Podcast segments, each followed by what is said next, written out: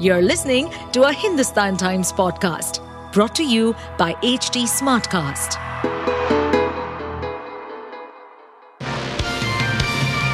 Hello, these are the top news for the day. A fire broke out in a plane on a runway at Japan's Tokyo Haneda Airport on Tuesday, according to footage broadcast by the country's public broadcaster NHK. Flames were seen coming out of the windows of an aircraft.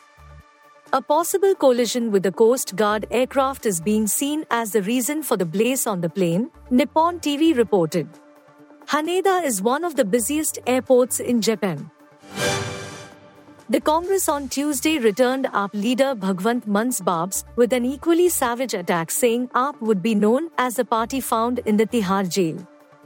A day after Mann's Ek Thi Congress remark, former Delhi MP Sandeep Dikshit said AAP is unreliable as an ally and its supremo Arvind Kejriwal doesn't understand alliance politics. He also put a question mark on whether Congress and AAP India bloc partners will contest the 2024 general elections in alliance in Punjab and Delhi.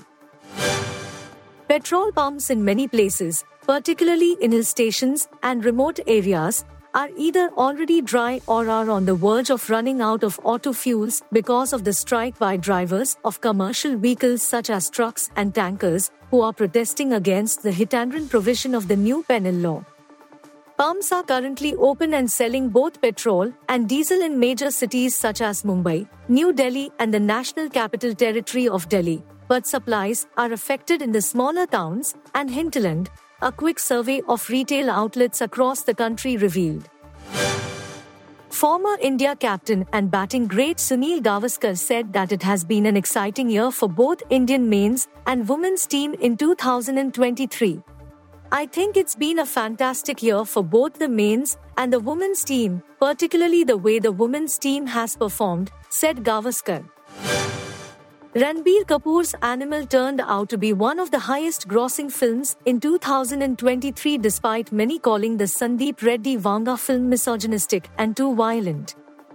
In a new actors' roundtable hosted by Bollywood Hungama, Arshad Warsi said that Animal comes in a bracket of films which actors like to see but not do. Aparshakti Khurana, on the other hand, said the film felt like a comedy with gags and no screenplay. You were listening to the HD Daily News Wrap, a beta production brought to you by HD Smartcast. Please give us feedback on Instagram, Twitter and Facebook at HD Smartcast or via email to podcasts@hindustantimes.com. Until next time. To stay updated on this podcast, follow us at HD Smartcast on all the major social media platforms. To listen to more such podcasts, log on to www.hdsmartcast.com.